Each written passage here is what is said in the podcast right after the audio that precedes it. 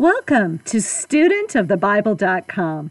I'm your host, Renee, and I'm a Bible student. I'm glad you are too. Thank you so much for joining. Pray for discernment and ask God to show you how you can share this information with others and be a blessing. Welcome to my second podcast in my series on Psalm 22. In my last podcast, we read through David's 22nd psalm and emphasized the prophetic nature of almost the entire psalm. And while we admitted that some of the experiences may have been felt by King David a thousand years before the life of Jesus, most of the psalm seems to point directly to the suffering of Jesus on the cross and his triumphant resurrection and the good news he has done it. I get chills just thinking about the power of prophecy enclosed in this psalm and the final words of victory over the cross. In this podcast, we're going to take a look at the various ways that different religions view that very first line of the psalm and Jesus' words as recorded in Matthew 27, verse 46, and Mark chapter 15, verse 34. My God, my God, why have you forsaken me? Or some translations, why have you abandoned me? Forsake means to withdraw from or turn away from. Well, first, I have to tell you, I can sometimes be so naive because, for one thing, to tackle an age old question like this is pretty heady theological stuff. And to think that it would be a simple question to ask pastors the week before Easter is, well, pretty silly, actually. So, what you're going to get is a lot of prayerful information that's probably going to leave you with more questions than answers. But in a way, isn't that what Jesus did during his life? He wanted to provoke discussion, and he would often answer a question with a question. So here we are during Holy Week, and as we wrestle with the heady issue of did God really abandon Jesus? We must make sure that we don't lose sight of really the more important point is that Jesus did, in fact, die on the cross for our sins we fall short in our thoughts, our words, and our deeds every day. And there's nothing that we can do to earn our salvation. Jesus died on the cross for us. He became that sacrificial lamb of the Old Testament, the scapegoat, the perfect, unblemished lamb slaughtered so that we could be made righteous before God. There was and is no way for us to be made right before God except through the blood of Jesus. He who had no sin bore the sins of all of us. 2 Corinthians 5, verse 21. God made him who had no sin to be sin for us, so that in him we might become the righteousness of God. And then the prophet Isaiah, 700 years before Jesus, said in 53, verse 12, Therefore, I will allot him a portion with the great, and he will divide the spoils with the strong, because he has poured out his life unto death, and he was numbered with the transgressors. Yet he bore the sin of many and made intercession for the transgressors and Isaiah 53 9. And he made his grave with the wicked and with the rich in his death, because he had done no violence, neither was any deceit in his mouth. Jesus really and truly did die on that cross that Friday of Passover week, nearly 2,000 years ago, and he really truly did rise from the dead three days later. He has risen indeed. Hallelujah. Okay, are you ready? Let's dive in. The first school of thought, which is agreed upon by honestly most rabbis, and many Protestant denominations and the Catholic Church as well is that Jesus, in his final words recorded in Matthew and Mark, is referring to Psalms 22, very first line My God, my God, why have you forsaken me? Jews in Jesus' day would know what scripture someone was referring to by merely reciting the first line of the scripture. This is called the Jewish Midrash, where a line of scripture would be quoted and everyone would go, ah, yes. They would know what you were talking about. So, to Jesus' Jewish audience, this was a message to them. They would be receiving a message of hope from Jesus as he lay dying on the cross. They would know how the psalm ended. The message was yes, Jesus will suffer unbelievable pain on the cross, but this is not the end. His followers, as you can well imagine, must have been, in addition to being fearful for their own personal safety, so discouraged that the one they thought was the Messiah was killed at the hands of the Romans. So, Catholics and some Protestants believe that Jesus was, in fact, letting his disciples know hey, this isn't the end. All that he had spoken to them about during these three years was to be accomplished. He has done it. That's the last line of Psalm 22, verse 31. It says, They will proclaim his righteousness, declaring to a people yet unborn, He has done it. That's literally the last line of the psalm that Jesus is quoting from. Now, this isn't unusual. Jesus often referred to scripture just by stating one line, and his followers sometimes immediately, sometimes not, would know what he was talking about. So this isn't really unusual. Now, Matthew and Mark, when they record the events of the crucifixion, it seems like they also are recalling the things that David prophetically wrote about in Psalm 22, like the dividing of the clothing by lot, the despising by the people, all the bones being out of joint, bulls surrounding him, etc. So, to Catholics and to some Protestants, it seems that the intent of the gospel authors was also to point the readers to Psalm 22. Because Matthew and Mark would also know the entire psalm, and they would know, for example, that King David in verse 24 wrote, for he has not despised or abhorred the affliction of the afflicted, and he has not hid his face from him, but is heard when he cried out to him. Okay, now, Matthew and Mark did not go deeper into explaining why Jesus called out that first verse from Psalm 22 My God, my God, why have you forsaken me?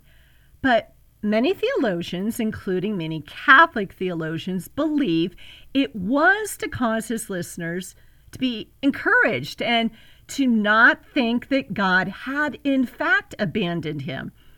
According to CatholicProductions.com, Jesus, by invoking this psalm, is quoting a scripture which says that the cry of the one who is apparently forsaken by God is actually heard by God. Jesus, again, by invoking this psalm, in their opinion, is giving hope to the hopeless. He's reminding them that the Father doesn't turn his back on the one who is afflicted, but instead hears his prayer and answers his prayer. When you get to the end of the psalm, it ends this way All the ends of the earth shall remember and turn to the Lord and all the families of the nations shall worship before him, for dominion belongs to the Lord. In other words, all the families of the earth will convert when God answers the prayer of the afflicted one. The Gospel of Mark actually tells us that when Jesus cries out, My God, my God, why have you forsaken me? At the very foot of the cross, was a pagan centurion Roman soldier. And he sees Jesus, he hears the cry, and he says, Truly, this man was the Son of God. And so CatholicProductions.com says, right there at the foot of the cross, the conversion of the nations that Psalm 22 talks about is actually beginning. The conversion of the Gentiles is beginning. So they say Jesus not only quotes the psalm, he fulfills it in the beginning of the conversion of the nations with the words of the centurion. I think that's awesome. The Catholic Catechism explains, quote, in other words, what the Catechism is saying is far from despairing when Jesus cries out, My God, my God, why have you abandoned me? What Jesus is actually doing is speaking on behalf of all humanity. And they say, now don't get me wrong, he is crying out in anguish. He feels the pain of the cross, but he's using inspired words of scripture to cry out to God on behalf of humanity who feels abandoned by God in their suffering, who feels abandoned by God in their sin, who feels abandoned by God in the darkness of the valley of their tears, such that every prayer that was ever uttered from the beginning of time until the end of time, all the suffering of all humanity is caught up in the words of Jesus My God, my God, why have you abandoned me? which is spoken as a prayer to God the Father. And the Father answers the prayer by raising Jesus from the dead. In other words, in their opinion, if you've ever felt abandoned by God, if you've ever felt forsaken by God, always remember Jesus knows what that's like. He experiences that in his human form on the cross, but he also cries out to God with Psalm 22, which is the psalm that tells us God doesn't abandon his righteous ones and that he will answer their prayer and bring about the salvation of the world. End quote. Well, here's another interpretation of why Jesus says, My God, my God, why have you abandoned me? Martin Luther actually set out to study this, what he calls the profound cry of Jesus. And he wrote a study on Psalm 22. Now, it's been said that when Martin Luther studied this, he studied for a long time in solitude, without food and in deep meditation.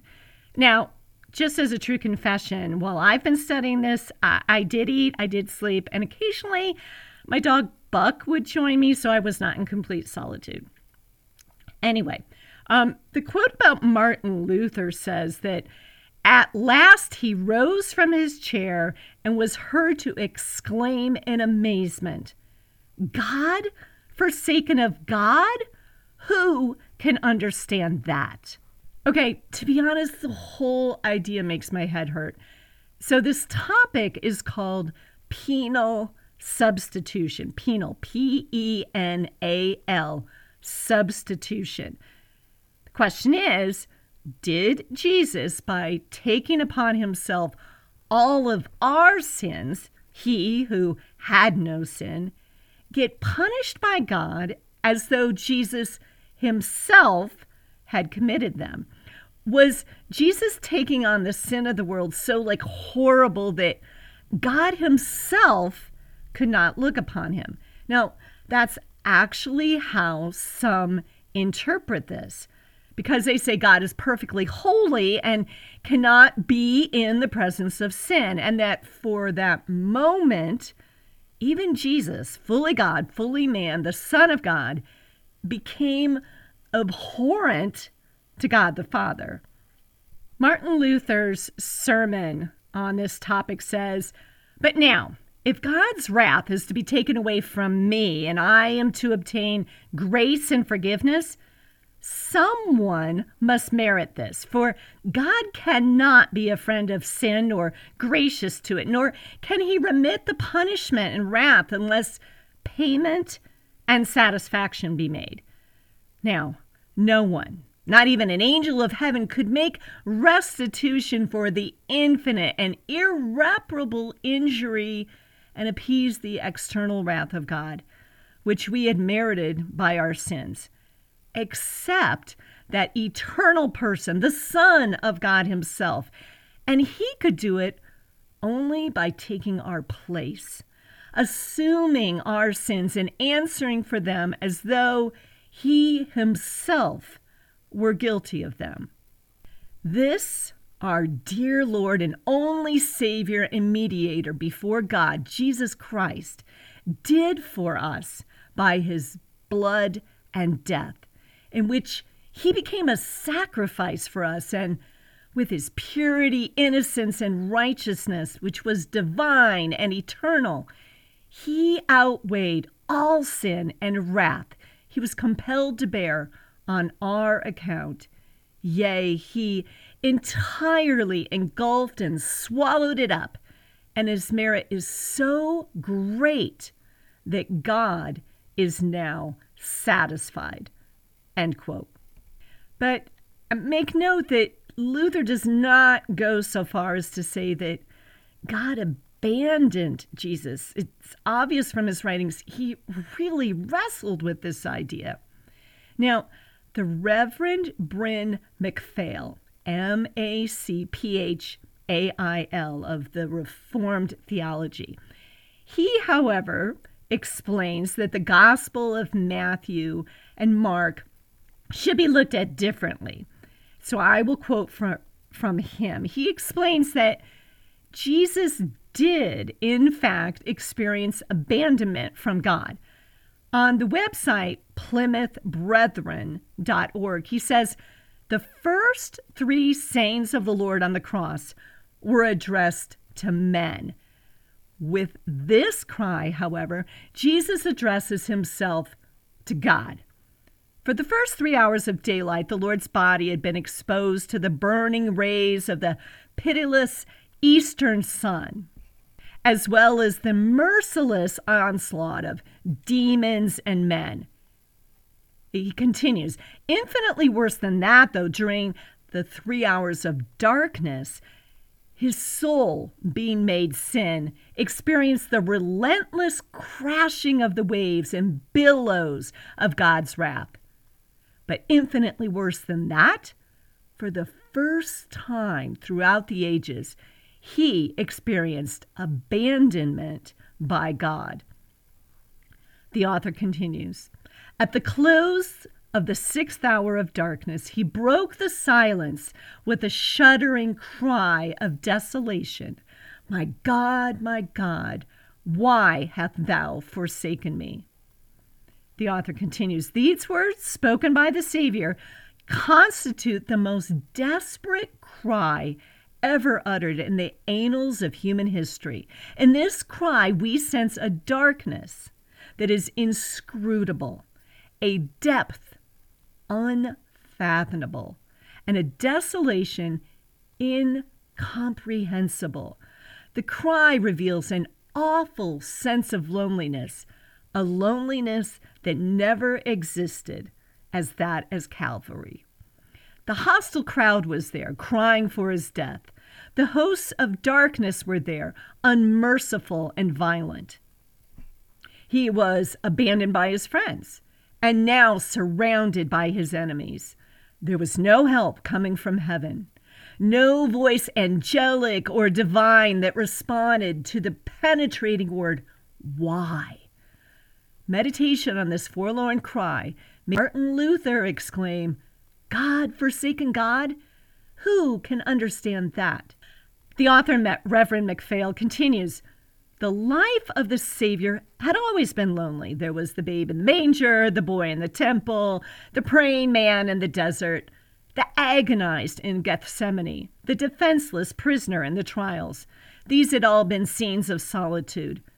Loneliness was not a new experience for him, but nothing previous to this was to be compared to the loneliness and desolation of experiencing God's wrath for mankind while on the cross at Calvary. End quote. I'm going to respond to what he just said that at no time was God not with Jesus. To me, the very belief that the Trinity could m- make this possible is, is is anathema. Jesus took on humanity and experienced all the hardships that this entails, but at no point was God not with him. But again, I've said that there is a contemporary belief that God did, in fact, abandon Jesus. And they'll point out that Jesus, and this is kind of interesting, addresses the Lord as Father throughout the Bible, but that here he says, My God. Now, they make note of this because they say Jesus is calling God his own God, my God. Interesting, huh? They make the argument that, quote, the eternal, almighty, righteous, holy, demanding, just, inflexible God poured out his wrath upon his only son, who was the sin bearer and was paying the awesome price of redemption. And they explain that God saw and felt the dreadful pain that his son was bearing, and that God forsook him temporarily until the full price was paid. And they say that the argument for God abandoning Jesus temporarily is continued when Jesus says, Why? The theologians point out that Jesus had never used the word why before. I think that's interesting. They say that the experience that drew this word from his lips is unique and unparalleled. And in Psalm 22, verse 3, they say, here's the answer.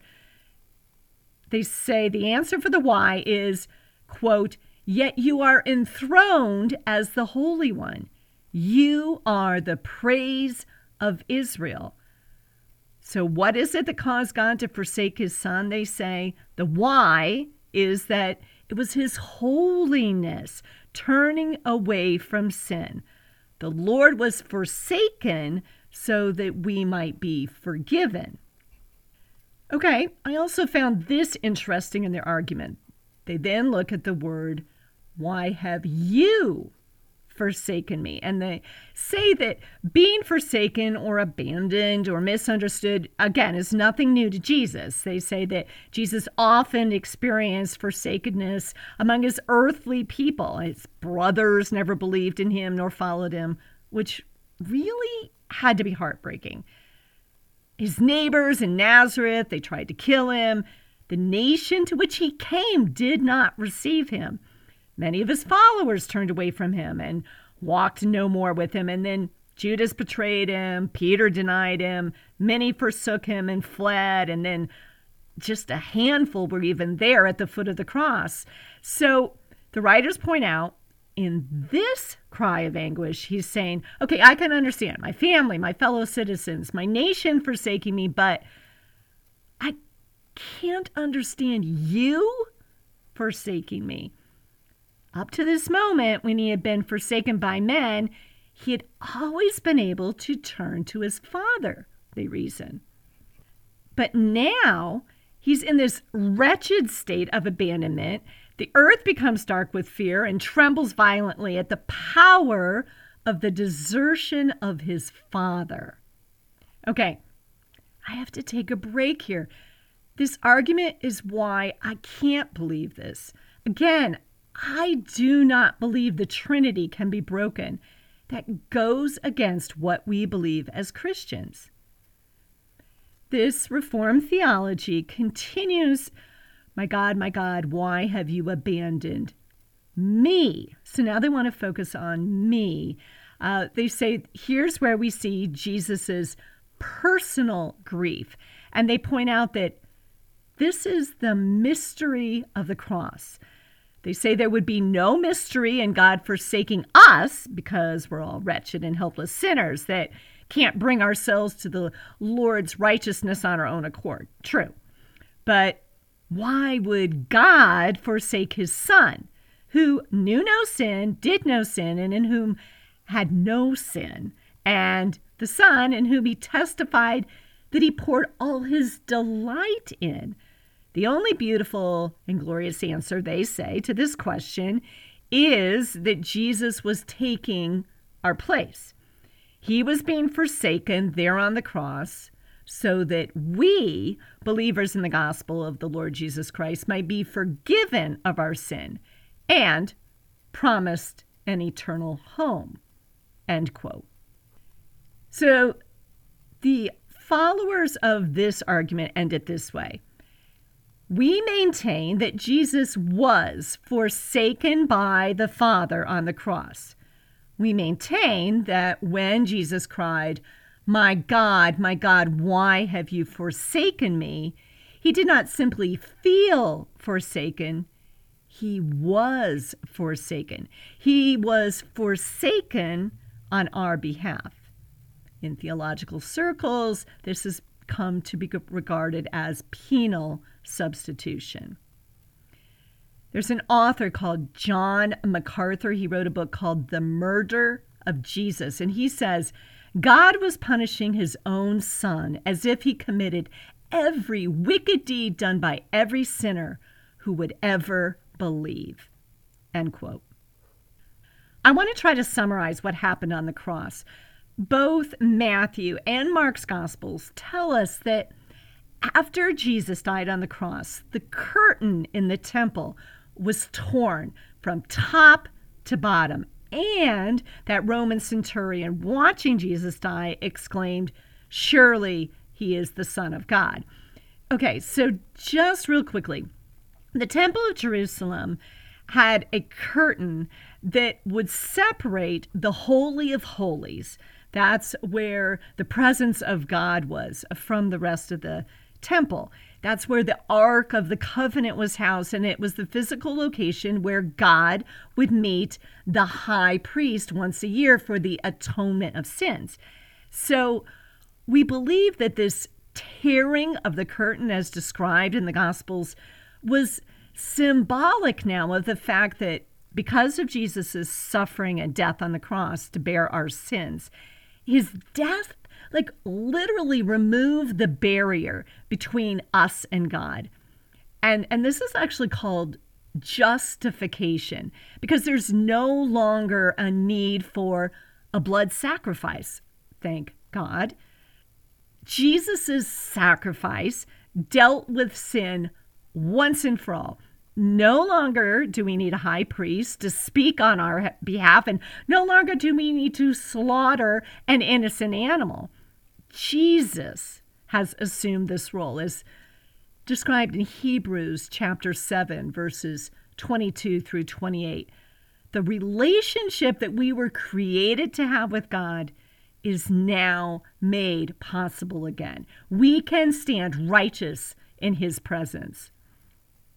Now, the Old Testament told us that sacrifices had to be these perfect, unblemished animals, and Humans are not perfect. Only Jesus could pay our price. Only Jesus could suffer in our place. When Jesus hangs on the cross, despised, suffering, dying, he has upon himself really the entirety of all sin. And really, there's this terrible beauty in his death, in that it shows us that God loves us so much that he took our place on the cross and died instead of us. That's kind of what they call the beauty and the good news of the cross. But here's the thing it's not just for Christians, just like the Psalm 22 talks about. I'm going to end with a quote by Catholic writer Paul Senz. He says, This forgiveness of sins is for all people universally. Suffering and death, yeah, they're universal. not to be escaped by any man. As a result, all men can relate to Christ and his cry from the cross. And all men can share the hope of Christ that is communicated in his own steadfast trust in God. Have a blessed day.